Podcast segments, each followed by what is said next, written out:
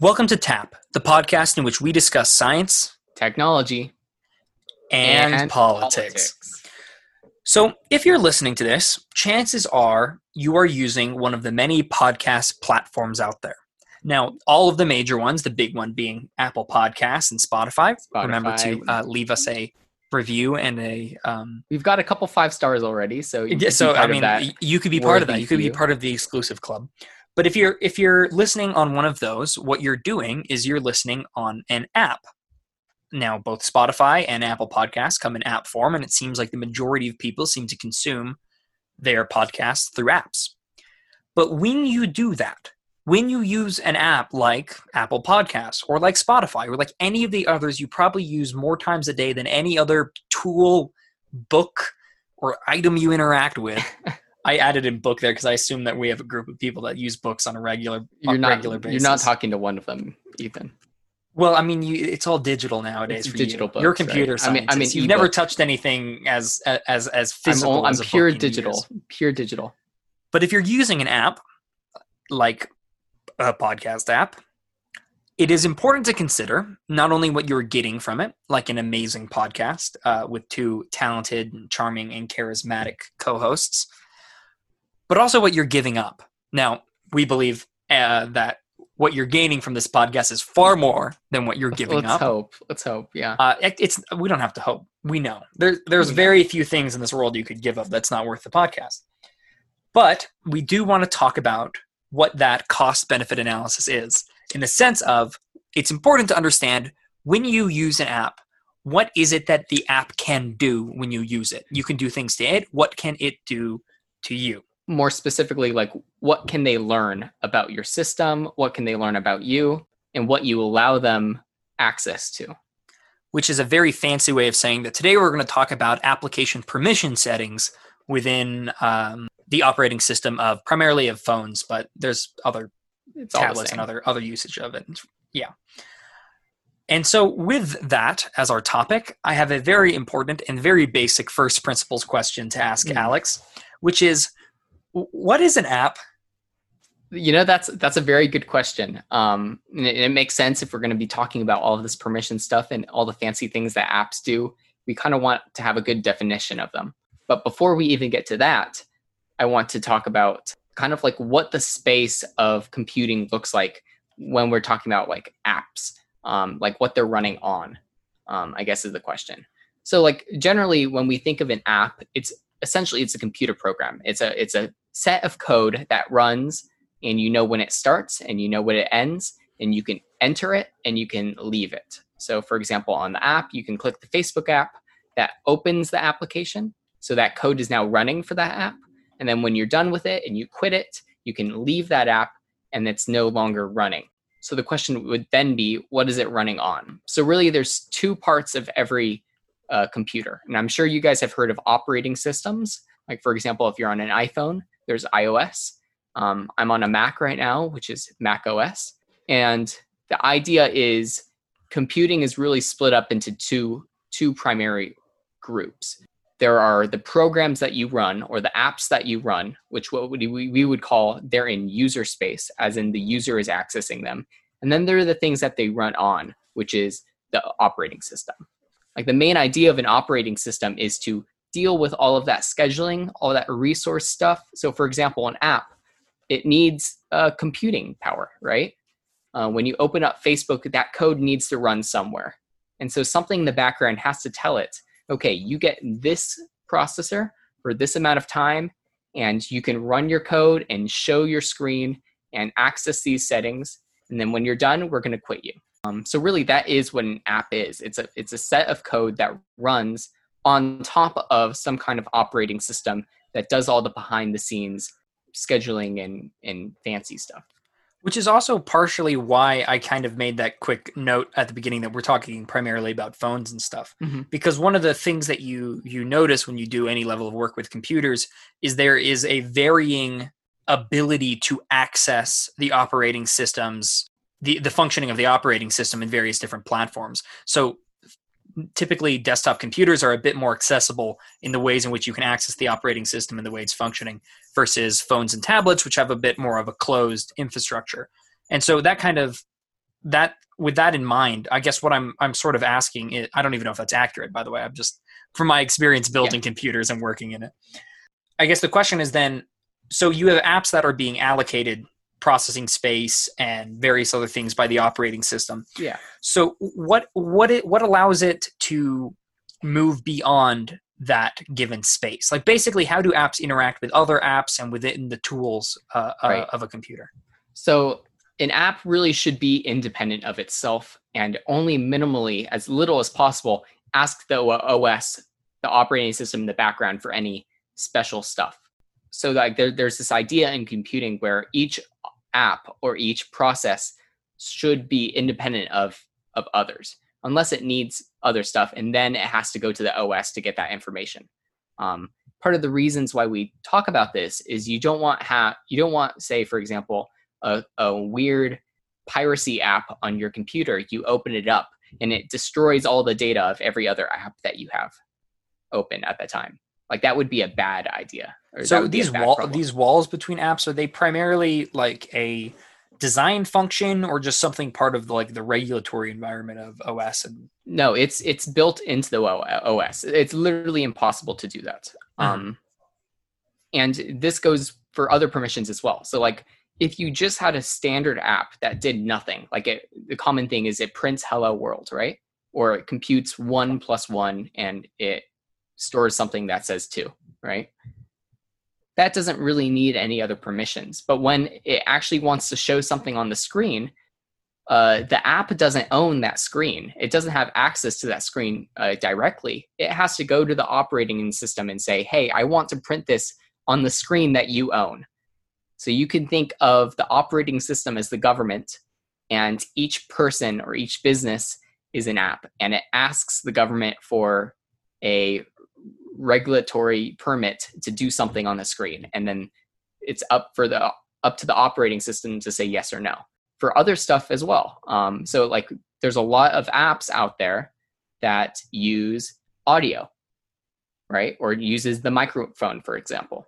So yeah so if a app wanted to access your microphone it can't just do that on its own.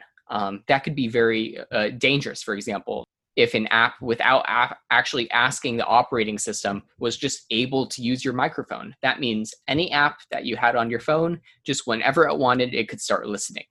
Um, and that's bad. So there's restrictions to that.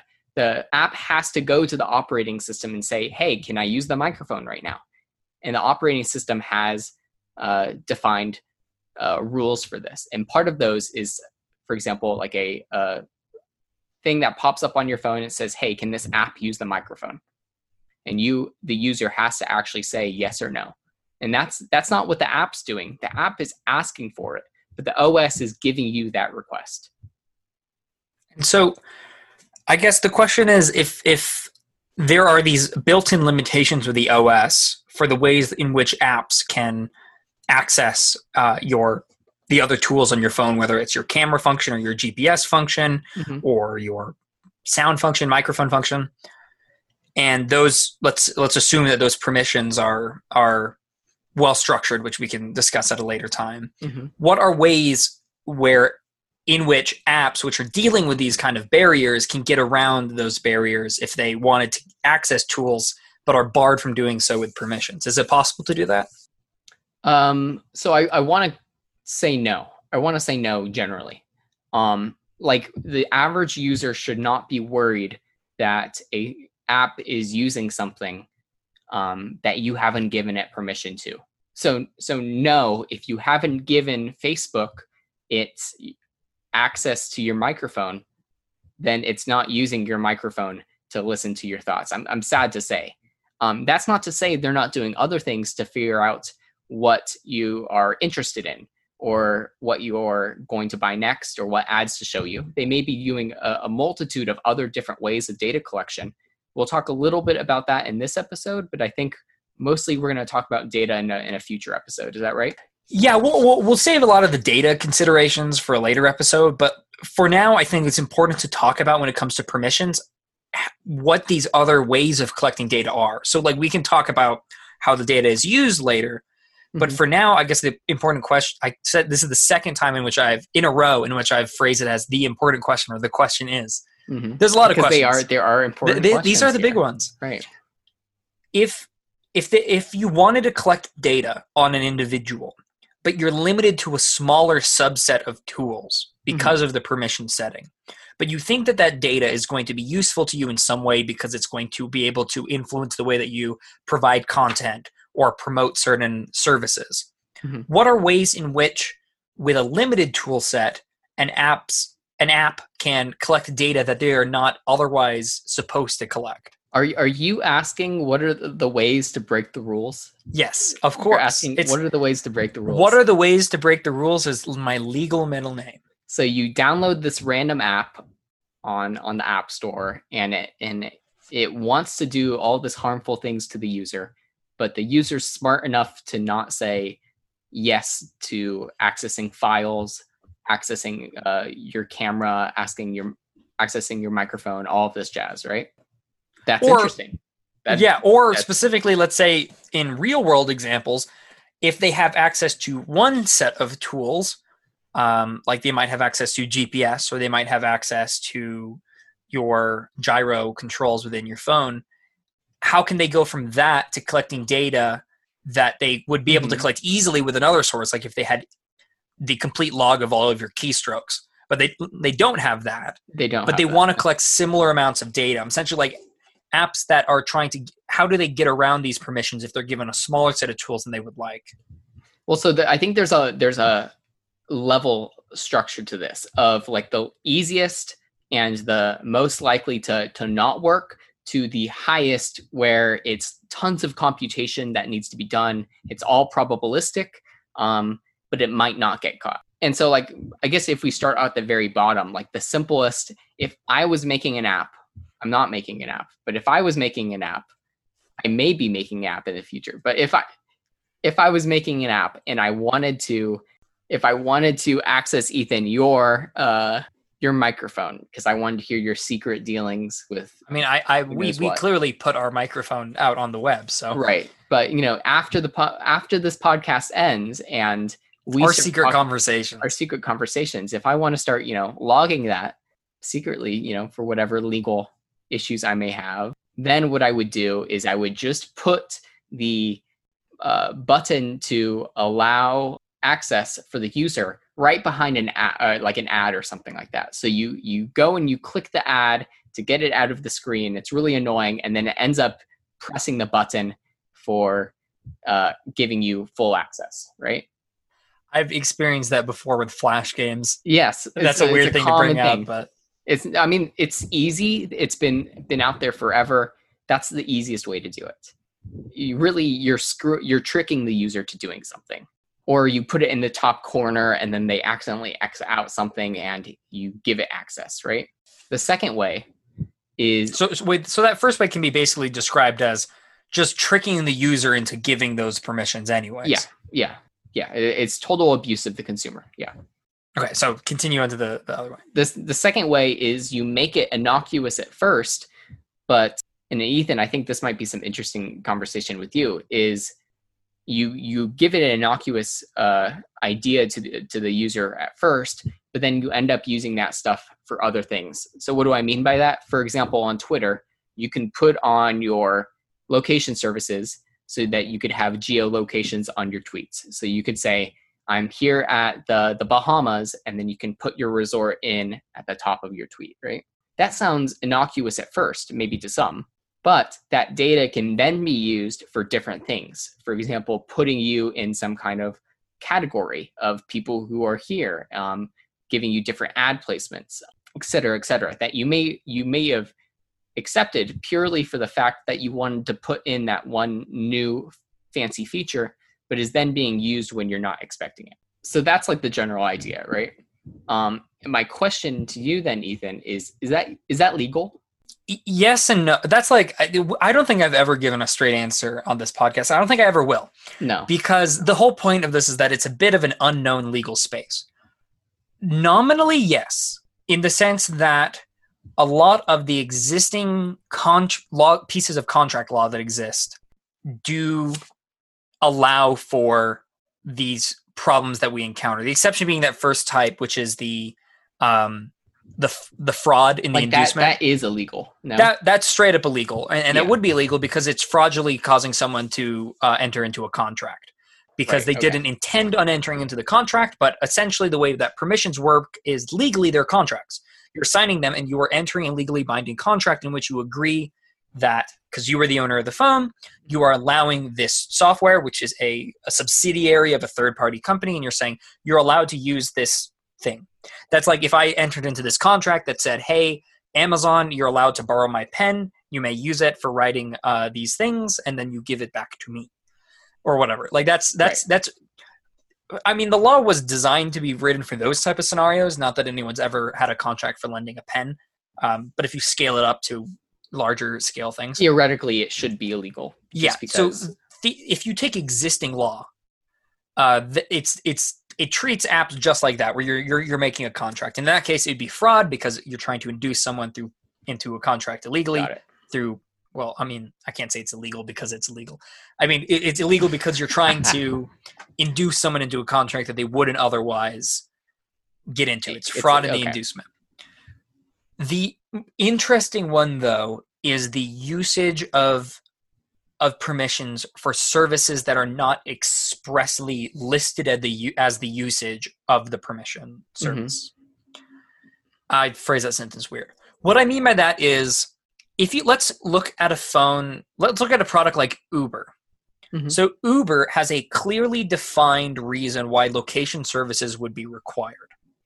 And that is Right. it needs to locate where you are, it needs to locate nearby cars, and it needs to plot a route from your location to the location that you're choosing and from the car to you.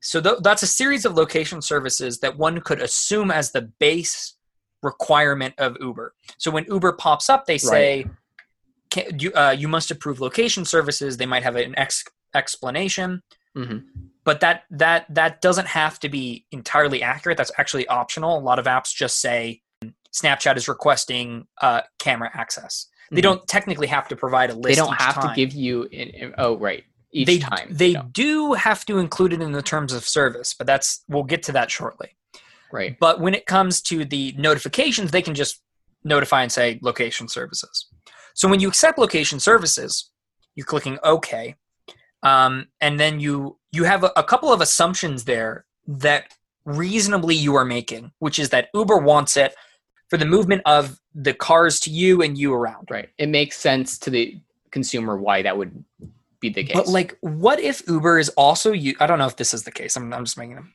What if because Uber I've noticed has there they have recommendations for locations when you open it up. They also have Uber Eats. Mhm. What if it uses that data in some other way? Like, what if it uses your location data to advertise restaurants to you, or stores travel patterns to advertise in Uber Eats, or it knows that you pass this route and so it Right. recommends this restaurant that's on the way? The question is, is it illegal for them to do that? Uh, I mean, on a, on a straight level, no. Because remember, we're stuck in this old form of contract law, which I, I'm not an expert at contract law, by the way. Um, but the the the general premise of it there is you've signed into this contract that is agreed upon by the terms of service. When you log in, you read these terms of service, you skip directly to the end, and you click accept. Right, And right. in that terms of service, they might say we will use your location services for whatever we want, and you've officially signed it away. but the question is whether that kind of contract paradigm still holds true in the modern day. For example, uh, like a thing that people often use for contracts, like when determining legality of contracts, is what is the expected intent of the person that's going into the contract? Like, is it fraud if you've constructed an app environment that absolutely implies to an individual that the purpose of this location service is for the clearly stated reason for the app existing, but then it's used for something else. Huh. That's not legally fraud, but is it morally fraud? Because uh, there, there's It's a level. not. It's there- not good faith, at least. yeah. And there's steps you have to take away from legality here. Because again, in existing contract law, it's it's built for a world in which these contracts are analyzed by lawyers and you've written this out and you both have parties in the creation of this contract and you know all of its terms and you say this is we both agree that this is how it's going to go we're going to shake hands and the contract is signed but with this is that necessarily the same thing because there's a there's a there's a couple there's a couple things here. The one is that like the clearly expected usage of the data is not what they're using the data for. I mean, they're technically not violating the written contract, but are they violating something else that we should protect? And then that also brings us to the problem that terms of service has. It's it's which is basically the, that these documents are huge, massive documents that require both a combination of a computer science degree and a law degree in order to understand. The average consumer is not going to have that background knowledge to accurately look at that yeah. document. But they're expected to sign it as if it was any other legally binding contract. Right. And again, if you're in the standard paradigm of a contract where if you make a contract, you said accept to the terms of service, that's it. Mm-hmm. mm-hmm. Well, then, yeah, it then it's it's just a contract and there's no fraud or anything going on here and that's that's the way that the law approaches it and that's the way that most people approach it because that's how contracts work in their own lives but is that perspective towards contracts wrong here because i mean we can't really tie it to anything like any large moral principle but we can say this is the way we've been doing it but if we start to run against like obvious moral barriers that seem to pop up, like these absurd conclusions that can be mm-hmm. reached, like what if they put in the contract that we agree to let you kill, let us kill you anytime we want? Which, there's other protections because there's. Well, I mean, we've already done our cryonics episode, so. Well, yes. Um, what is the obligation of a tech company to make their content explainable to an audience? Like do you but what if it's to, not possibly explainable though? Like what if it's like then then what is it legally binding? From a moral perspective contracts are understood by both parties and agreed upon. Mm-hmm. i mean you see in the tv shows people like haha i got you with a contract loophole. But in general that's not print. like the goal of a contract. The fine print is not typically the goal of the contract and in, and in many cases it's there are it, it, can be legislated or it can be um, dealt with in the courts as like an attempt to manipulate the person entering into the contract so there's right. there are protections against that but the thing with with apps in particular is that as the major apps have grown they've become not services but essential components of life and that sounds like right. a first world thing like oh yeah my Snapchat is an essential service, except it, when it becomes an essential service. It's obviously right. not water, but many careers are absolute, like they have absolute requirements of you have to be able to access email. Like you can't right. not have email and function in the world, or, or even Zoom. At or Zoom, Zoom is a great example. Age, like, right? I mean, there's tons of privacy stuff that's happened with Zoom. I don't know the background technical stuff on most of it, but um, I know they're a player on this. Absolutely. And I guess again we run into an old paradigm. Again, data the, when it comes to data law, the whole thing is that old paradigms no longer fit. And what I'm saying doesn't make sense if you're thinking in the old paradigm way. Because of course they don't have an obligation to provide the service. It may be required that you have email, but like you won't die without it. You're entering into a contract, you're getting a service, you're not entitled Gmail. But when it is something that is so integrated into society that you cannot reasonably function as a productive member of society, when does it become an obligation of the legislature or an obligation of our regulatory bodies to ensure that these contracts, which you, have to enter into if you want to maintain a, a level of production, a level of, uh, of, of, quality of life, mm-hmm. are more explainable or more accessible than uh, than they currently are. So, is there any other player? And then, like, uh, what I'm thinking at least is I've always heard that Europe is crushing us when it comes to da- data privacy and consumer protections. So, is there any other way? Maybe, maybe the American idea of data and permissions and stuff like that. Maybe we're just flawed, and there's another legislative. Well, that's, that's true better. in a lot of cases, and I I don't mean that that came out wrong. it's true that you, we're flawed. You guys heard it here. No, it's true that we are behind when it comes to a level of regulatory novelty that are that is adopted by other major players. Europe being the major one. And this holds in a bunch of other emerging technology areas as well. The data is the big one, where Europe has the General Data Protection Regulation, or the GDPR, which is this massive piece of legislation that is designed to protect data in much more extreme ways and I, I what are some of the I've, differences? Well, like I lived uh, in Cambridge for a good time, uh, studying at the University of Cambridge, and w- one of my biggest clashes between moving there was not like any of the smaller stuff that you might encounter moving from a different country.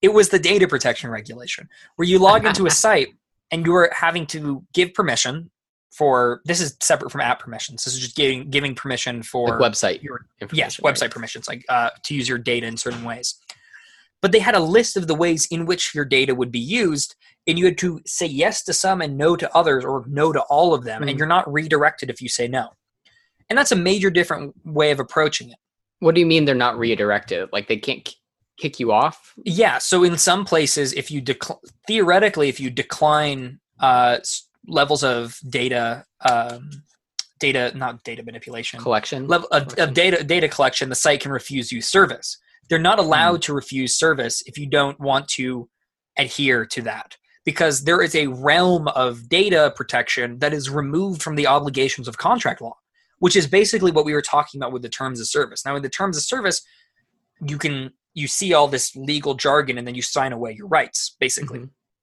And they say, hey, you actually signed a contract. You could have reviewed it. You could have spent time. It doesn't matter that it's a vital part of service for your day to day life, so you don't really have a choice. It doesn't matter that you're not able to renegotiate the contract. It doesn't matter that you have to have a combination of scientific and technical expertise that we can't manage between both of us in the podcast right now because we had to get both of us together in order to be able to talk about these Right, issues. right. It doesn't matter about any of that uh, because you signed a contract and and the the way that Europe works, it says no. That regardless of whether you, you want to enter a contract or not, there are certain things that you are obligated to be given. You are be obligated to be given the ability to control the way that your data is used in these certain circumstances. And you cannot just automatically sign that away. And they can't phrase it in a way in which you have no other choice. Like you, ha- it has to be explainable to a level. It has to be differentiated, or has to be able to be differentiated. And what I mean by that is that when it comes to that data, you have to be able to choose how your data is being used. And so here's the thing with the permissions that's interesting. Mhm. The way they frame it is in a binary choice, where they say you either have to allow us to use location services. See, or but that's not. still- that's skipping the whole issue of innocuous usage versus like Exactly. Right. They're they are what they are doing, and it's it's it's kind of ingenious, is that they are the ones that are framing and shaping the horizon of possibilities. They're saying to you that there are only two possible ways to approach this. Either you allow us to have location services or you don't. And since they control the architecture of the app and OS doesn't really help in this matter, those are the only two options you have. And code is enforcing in this way. It's self-enforcing. Like I cannot click a third option that says no, you're going to do this. Now, with a contract, I can try and negotiate with a person and rewrite the language myself. and obviously there's ways you can use location data in some ways and be uh, disagreeing with that but like agreeing with others right Certainly, like I could want to use my location services for the purposes of Uber, but not for advertising about me, where they know my home location so they know the nearby restaurants so they can Right. send me ads. I might not want that, but I do want the ability to locate my location for this period of time, hold my data for just that period, and then disappear once I'm moved. and of course they make it so that if you didn't use that location data etc then the whole functionality of some apps are are gone Yeah, it breaks the app, which means you have to choose between allowing for the potential of these side usages, or you have to lose the ability to use the app at all, which says, oh, well, it's a service. We can deny that. But again, we're talking about things that are like instrumental to the fabric of modern society.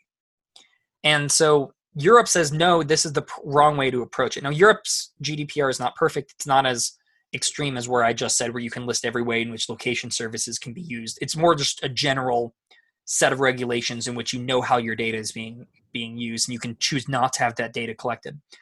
But the idea is is that there's a there's a realm of choices beyond that that you deserve the ability to uh, to determine. it, it makes me wonder if it's even possible to enumerate like but like a, a real valid contract that enumerated all of the things that you may want or you may not want or every functionality of the app could be so long and exhaustive that it would just not function. So it, I'm wondering if there even exists some kind of middle of the road uh, path to this. Yeah. Because no matter what you take away, you're going to be limiting the understanding of a consumer. Yeah. And to some extent, the way to approach that would probably be a combination of, of ways in which they can use your data once they collected it. So, Right. regardless of how they collected it, are you allowed to use their data for advertising? If you click no, it doesn't matter how they collected, they can't use it for advertising. That's a yeah, okay. That makes sense. So more the- more uh use based versus collection yeah, based. because that's one that's th- that is a bit more easier to see. When it comes to the other forms of collection, there's there's a problem of information asymmetry, where they have access to information about how the app works and how they collect information and how they use it that you don't have access to. So when you sign into a contract, there's an asymmetry in the information that both parties have access to when they're going into that contract, Mhm. like the terms of service. And that's partially because a lot of the coding, the actual way in which data is collected, is proprietary by these apps. It is not even included in the terms No. of service. And we can argue, or at least make a moral, a, a clear moral argument that information asymmetry is problematic in the creation of contracts, or at least the creation of contracts that is that is binding and obligatory to follow, because you might not have the information to consciously agree. Where if you had information, you might not have agreed, or there might have been another way of approaching it. And the other way is the way that kind of Europe tends to do it, which is breaking in the binary that contracts kind of impose, where Mhm. contracts don't let you uh, choose anything in between yes or no. And the way that Europe works, and the way that maybe in theory it should work, is we assume that you are not allowed to limit contracts in that way. That due to information asymmetry and other problems like this, you um, set certain things beyond the bounds of certain contracts, or guarantee that you're always able to do certain things. So there are there are like in theories ways to limit the damage of a lot of this stuff. That's really interesting. Um, especially it's interesting because, um, not to mention like the regulatory differences between Europe and, and the U.S. Um, like tech and tech culture has a completely different culture. Um, tech culture is has a different culture, yeah, but it's very different in Europe versus the U.S. Namely, wages are skyrocketed in the U.S. for software development, et cetera um, but are fairly stagnant in the in the Europe, and this is changing um, in some countries. Like for example, I think Germany software is becoming more of a profitable business. But I mean, there are some people who would argue that the reason why there's so little innovation and and software is not a big money maker as it is in the U.S. Um, in Europe is because of these regulations. Personally, I feel like that's a little of that's kind of a bad argument just because like there's no reason to assume that just because we're not exploiting consumers there can't be any benefit cool tech happening. Um, i'm sure i mean there's there's tons of companies in the us that do just fine without doing any kind of uh, shady stuff to the consumer. So it just seems like that same thing could be replicated in europe Yeah, I, I'm not. I'm not fully convinced by the idea that it is tech regulation that is affecting the tech sector's ability to pay for talent and that kind of stuff. That is a very complicated question that can't probably be unilaterally pulled to any one specific thing, especially as it is a greater trend than the time frames in which regulations have been enacted and passed. Mm. So that that loosens its its explanatory uh, value. Plus, as a later episode, one thing I'd love to talk about is specifically the different trends in um, human capital as it comes to tech development, so software engineers and stuff. I've done research on this, and this would be a fantastic episode. like the idea that it's the new oil or something like that. well, that there is or- a there's a lot of great stuff there. And uh, when it comes to the way that talent is distributed across nations, what pulls talent to certain locations, oh um, the, like the I brain wrote- drain kind of like brain drain. I wrote a brief on i wrote a research article on this. Um, we'll talk about that later though because that is a full topic. So there is a so there's a huge ecosystem of reasons why the, the talent pools might be different but one thing regulation does do and this is where it could impact cost is that if it raises the cost of producing a piece of technology that cost has to be externalized or internalized somewhere so it can be externalized Oh, outwards right. to the customer So let's say it takes fifty dollars more. That's really low, but let's say it takes fifty dollars more to comply in paying uh, a software engineer. I would expect the software engineer, the price, the wages of software engineers should actually go up in such a situation because they have to work more to um, apply to comply with these regulations. But that is not on its own sufficient because it depends on on the whole regulatory framework of, of of Europe. But the cost either has to be raised on the consumer or it has to be externalized somewhere, a cut in profits to an, an executive department, different and different. Anyways. Oh, right. The cost has to be spread somewhere. But that make that raises an interesting dynamic where if we accept the proposition that regulation causes a cost increase, this isn't like, I'm not saying that regulation causes tech to be absurdly expensive or it causes the economy to collapse. I'm saying that it causes a a cost increase by definition by putting on more requirements than it would have otherwise. Right. At minimum, you have to code in a maybe option to the permission settings.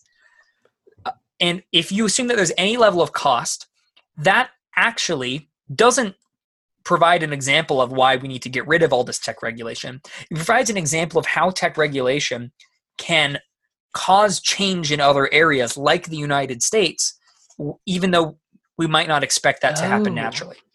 Are you saying what you what I think you're saying is some of the regulations in Europe because it costs so much to have two different code bases for both of them, you may push companies to just adopt it widespread. Absolutely. most restrictive. So I am actually a little bit positive about the future of tech regulation because of the trends that I've noticed in emerging technology regulation. The big thing is setting standards, especially for 5G, but that's a separate topic. An mm-hmm. example of this is California. California is an economic powerhouse, unlike almost any other region of the world. The only region of the world that can even compete with it is the Northeastern Corridor, which includes both Washington, D.C. and New York. And that and, Boston and other major areas. That is a powerhouse. But California, as a state, is a titan. It's the fifth largest economy in the world on its own and it has the massive Hollywood sector, which is the entertainment capital of the world, and it has the massive uh, tech sector in Silicon Valley, which is the mm-hmm. tech capital of the world. It is, and it's also, as an additional note, it's an agricultural powerhouse, which produces a huge. I'm a very big California. Uh, yeah, we're both California born and bred, uh, right. so big Cali fans. Uh, I mean, it has its problems, but uh, I love it. But what that ha- what that massive share of the economy allows it to do is it allows its standards to creep outwards. So when California, the big one is with uh, cars. When California set standards for for emissions or for the production of its vehicles, or in agriculture, it sets standards on for environmental protections in agriculture. It is such a large market that business uh, business people in the rest of the country that have to decide on how are we going to design our next car or how are we going to design our new product for agriculture have to consider the fact that when it comes to economies of scale it makes a lot more sense to produce all of the same thing versus having a couple factories producing different things. Mm-hmm. it is the, the benefits of economies of scale come from identical replication because then you can specialize and have machines that are just repeating the same process. Sure and they have to consider that and then they have to also consider the fact that california is an economic powerhouse bigger than almost every other state combined. Like again with the exception of the northeast corridor you could combine most markets and you'd still be smaller than california. So if you're making a car you either make it to california you either make two cars one for california standards california compliant and one for the rest of the nation or you spend that little extra amount of money and you make them all California compliant because it's easier and it's less costly. Because there is a cost involved in the California regulation, it that cost difference means that the products are different. That's where the that's where the cost difference comes from. It comes from different products. And since so we, products, we have that leverage. Do we really have that leverage? We do. There's a there's a saying that go, that is where goes California, then goes the nation, or something like that. It's a quote right, of something. Right. That typically refers to social policy in the sense that California tends to be, in terms of social policy, ahead of most other states. Not in the sense of any moral sense of like California is going to, if you got to look at California to see the way that the social fabric of America is going, but that if you look back in history, the major social innovations on race relations, on gender relations, and all that kind of stuff that happened on the national level are preceded by California by a pretty consistent set of years. It's like 10 years is like the standard or something. roughly around there yeah. Yeah. and so you can say that that's with social policy that california is leading the nation but it also is true in terms of regulation where if california regulates something it's such a large market that in many cases that cost of regulation creates reflects different products which means that people have to decide am i going to bear that little cost and just produce all of the same product or am i going to try and split it and in which case i have to spend a lot more because i need two different production lines? It's interesting that there's kind of like a trickle down going on where the in, in just in data privacy stuff like that most of it's coming from europe right now and that's trickling down to california markets and california companies and that's then trickling down to the rest of the country and the world. Yeah there's like this europe california um, midwest axis of, uh, of of of tech flow. That being said i'm sure there's problems with that view. Oh, like there's like yeah. there's counter examples and stuff like that but oh for sure. And it's not trends. it's not a golden standard. It's tech i- software in particular is less how do i phrase it? Software in particular is less prone to following these trends because they're more easily manipulatable in the sense that the issue is not two production lines.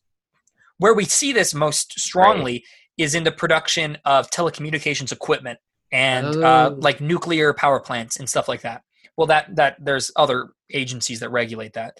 But when you have to physically build something it's it's a lot harder to make multiple versions multiple iterations of the same thing. Software is less like able you really make function. one product you just push that to wherever it's being downloaded yes it's easier to make it, it's easier to change things where you could probably upload a facebook in in the us and a facebook in the uk Right. that well uk is not part of the eu so whether it's data protections is going to fall along the same line is a different question for a different time but um, whether it's in france or in the us you could have coding differently but the one thing that it does allow us to do though is that it removes certain profit models from the equation entirely so let's say Uber functions where it is gets 20% of its revenue actually from dr- going between places. Maybe it operates at a profit loss, but it gets most of it from secretly collecting your information with location settings and then advertising.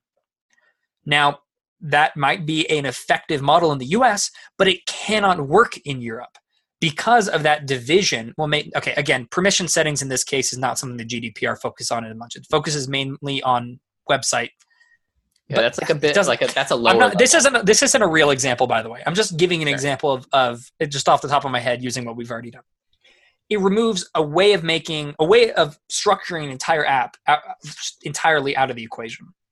And so, if for example, if you're limited in the ways you can collect data, and your entire model is about collecting people's data and selling it, it might not work, and thus it it might you might affect other markets by the fact that it may not be cost it may not be cost effective to make that app because you might only be able to sell it in one market and might be functionally impossible to use in another market. So in in in this tech regulation we see two trends that are big in the world. The one is a pressure towards being the first and then this is in particular with technology less with apps where the the country and this when I say country I'm mainly meaning the big powers US, Europe and China Australia and Japan occasionally, but it's mainly those big blocks of the EU, US, and China because of how big their markets are. Uh, by just by the number of people, let alone the amount of dollars. India too, but like less so. You you see a push for the being the first because whoever is first, if that technology is adopted widely enough, the standards that you set at first will kind of create a level of path dependency where it's it depending on where you start it affects the possible range of regulations and changes you can make going forward. So there's a race to be the first and that gives you a lot of power because if they decide that since your regulation went first we're going to model all our regulation off of iterations of that first regulation you were given a level of power over the markets. You could probably manipulate it a bit to help your own market by making Right. regulations that benefit you. Anyway so there's a race to be the first. But there's also an inwards pressure towards being the most pervasive regulation. And that's not out of like the desire to pervasive over meaning regulatory, like meaning just- that it covers the most areas. Right, it's like okay. most ingrained into the technology. Because of that spillover effect that we were just talking about. So if your regulation is the strongest, if you are an app developer and you're deciding I have to comply with the regulatory standards of the US, which let's say has the least Mhm. of an independent UK, which is like a middle middle range, or of Europe, which is the most, in many cases you can assume that the standards of Europe absorb the other ones. They absorb the UK and US regulations within it because it's more expansive in its so regulations. you might as well just focus on you going to the to highest the you jump to the highest because you'll catch all the other ones. right And so there is, if you want global power, there's actually a bit of a race to be the most, to be the best at data regulation. Because if you're the best at data regulation, then it's your country's standards that a lot of nations are going to, uh, the private companies within nations right are going to write to, which gives you a lot of power because when you want to change regulation going forward, yours is still going to be the standard model. So, like a tweak here in the GDPR right yeah means your companies are going to be 50% more successful or something and so there's benefits to that so there's a, actually a little bit of hope coming from this dynamic because it hope does so, mean okay. that a it means that these these regulations there's a push towards being just for national power region, regions just for national power reasons to be more expansive and second these regulations that are more expansive force other markets to comply for simple reasons of economic logic. But I, I want to take a step back really quick for the end here and step away from good let's faith regulation. Recap, yeah Oh yeah, do you want to do you want to do a recap? Sure. So so this has all been great. We've first talked about like base level a way to get past all of these uh, data protections. And the first way, like we said before, you just click a button. You're accidentally clicking a permission thing. Uh, that's a fraud. Ethan, you said it was illegal. Um, we've already I'm got pretty that. sure. Hopefully, I really hope so. The next way that we talked about is like the bad faith, but we're still asking you, you know, it's still all legal. Um, and that has some moral implications. Whereas they could be using that permission for stuff that you didn't originally intend that permission to do so, and therefore the contract is maybe not valid. Um, or it's valid, but it's clear that the regulation hasn't caught up to that. What I was proposing was changes to the way that we morally approach contracts because the way we've approached contracts thus far Just reaches are not working. barriers. It just it, Right. it just becomes not functioning when you deal with the type of pervasive level of contracts in all all aspects of society that control such important things in which information is like limited about it and Mhm. requires a level of technical expertise. Perhaps our typical understanding of contracts doesn't work, and that would have to be written into law later. It hasn't been done yet. So we've already got that done. Let's move on to the third way that I, I wanted to keep for last because I think it's, Oh, it's very speculative. There's been a couple papers, a couple articles on this, but it's, it's kind of fancy. It's basically like a way of side channeling all of these. So using stuff that, using permissions that maybe the user was using um, accepted, but using them for completely different ways in a way where it's actually doing the same function as another permission that you could given them. The main example that I wanted to talk about is using the gyroscope. So actually generally the gyroscope is something that doesn't give a direct permission to the user. Like the user you never get a permission on your iPhone saying can this app use your gyroscope because it's seen as so innocuous and so pervasive through many different apps Oh, can you clarify to everyone what the gyroscope is? I mentioned Yeah. it before, but I didn't. using the gyroscope, which is seen as innocuous. And when, when we say gyroscope, we basically mean like the orientation of your phone. Like there's uh-huh. in every phone, it knows if it's right side up, it knows if it's facing down. You can see this on your own iPhone. If you move it up kind of at an angle, then the screen turns on, right? And it, it's assuming that you've moved it up to look at it with your face. So, like, that's a standard process across many different apps, and it doesn't actually give you explicit uh, permission questions to the user. So there, there's been studies that we can use that gyroscope just based on the orientation of the phone alone. We can figure out tons of other information um, from you and your um, basically any other information. Um, one of the main ways is if you just use your gyroscope and your accelerometer, basically telling us when the where the phone is moving, um, we can basically to to a, a pretty good accuracy figure out a GPS location. So your physical location somewhere can be uh, replaced by purely GPS stuff. So of course this is going to take tons of computation. It's going to be uh, really difficult to do, but but like we've talked about earlier, all data has some kind of value, at least to a computer scientist. So if you conglomerate all of the gyroscope information that you have for like a whole month or something, we can basically probabilistically pick out a couple different locations in the US where you could be to where you're not bumping into buildings right? So we'll say mm. oh your, your crazy. phone feels like it's moving this way it feels like it's moving this way. Where could that possibly happen?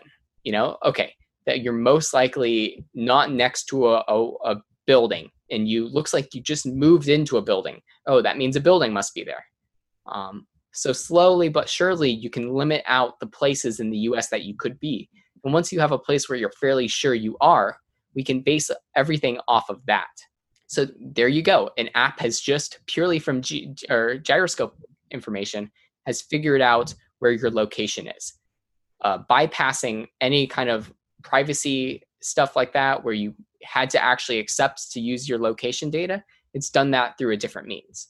And then you can also use the gyroscope for some other fancy ways. Um, namely there was a wired article about using your gyroscope as a microphone.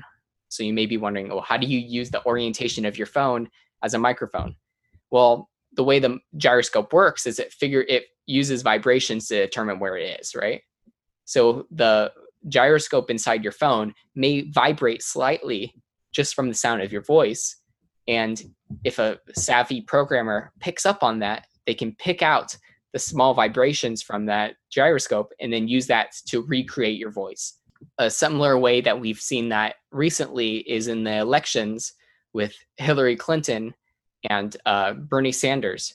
They were in the debate stage, and Hillary Clinton said something with her microphone off but just from vibrations of other stuff i'm not exactly sure if this that's how they did it in that case but they were able to recreate what her voice said either from just her mouth moving or some vibrations or some triangulation from other microphones right that's crazy and there's so many examples of this that you can find online of these it's, weird it's fairly ways. terrifying yeah like how gps sometimes includes altitude so not only do they know your location they might be able to know the floor that you're on and that's and that, that's not even getting into things that, right? like Roombas and Alexa.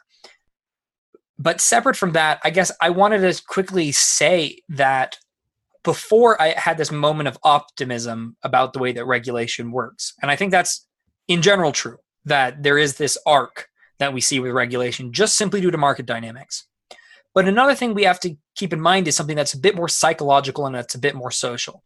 So we take these weird side examples that we're talking about and it sounds absurd to us that they would use these technologies in this way. Why would they go at such a great length to just figure out your location? And it seems like morally wrong. Like it's it, you're sneaking something. Mm-hmm. But an important thing to consider is how easily that we become adapted to new technologies. And there is something in science and technology philosophy called function creep. And what I mean by that is that when we begin to accept certain permissions as normal, or we start to allow these usages, let's say this happens and we decide, yeah, it's a reason it's reasonable because it's doing a particular service. Oh, it's mm-hmm. helping us in some way. It quickly becomes cemented and then it quickly becomes uh immovable. Commonplace, would you say? Okay. It becomes commonplace and then it becomes impossible to change.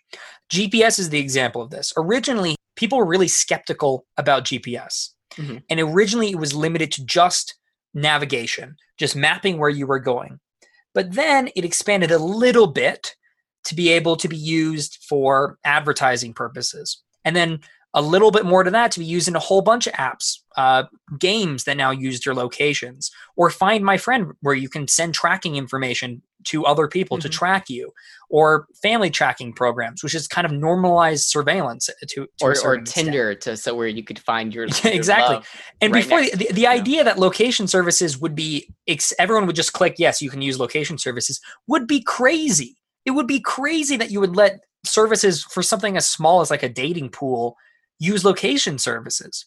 But it creeps outwards, it then becomes normal and then becomes immovable because it Does will never be it reverted. never gets back. It never you Yeah, never like take no- away a, a feature. once a feature has been accepted, it is almost impossible to make it unaccepted socially because it's already been accepted by a group of people. It becomes Most people don't have a pervasive within the with app. I've used pervasive a lot. Um, it's become really distributed among apps, and it becomes impossible to then build the moral anger backwards to then remove a feature that everyone's already accepted. Because once it starts Mm. helping you, all the people see is the harm that it would have by removing it and not the benefits. Because things like Right. privacy are more abstract. But losing the ability to use Tinder or using losing the ability to find Like, my friend So I so when I can't find them while I'm I can't uh, track my uh, significant other during a dangerous walk to the store or something like that. Yeah, Are exactly. you They're going to die. Yeah. You know, and it normalizes it and then it makes it hard to change. So there are two things to keep in mind here is that of course we do have a push where regulation can make things better and regulation is self-enforcing and it grows its own strength like what we talked about. Mhm. But also on a social level, one as Alex was saying that there's all these side channels to get around regulations that might exist that regulations have to think of The cat and mouse game, with. definitely. Exactly. And the problem is if if regulation doesn't get there first and it becomes accepted and becomes normalized and it creeps outwards, then it's here to stay. And it's going to be almost impossible to push it backwards. Um, so I guess with that, this episode has both positive and negative elements. Yeah, optimism Just be careful. and you know, pessimism. read the read the um, Read for for now. Read the terms of service. Yeah. All right, and with that, thank you. Uh, please remember to rate us and leave a review, and send any questions to officialpubfo at gmail.com. We're happy to answer any of them. And- And if you want, if you enjoy the podcast, it wouldn't hurt to tell 10 of your friends. Absolutely. Or you know what? Just give us um, give us your contact permissions in the app, and we'll do it for you. All right. Thank you, guys. Bye. Bye.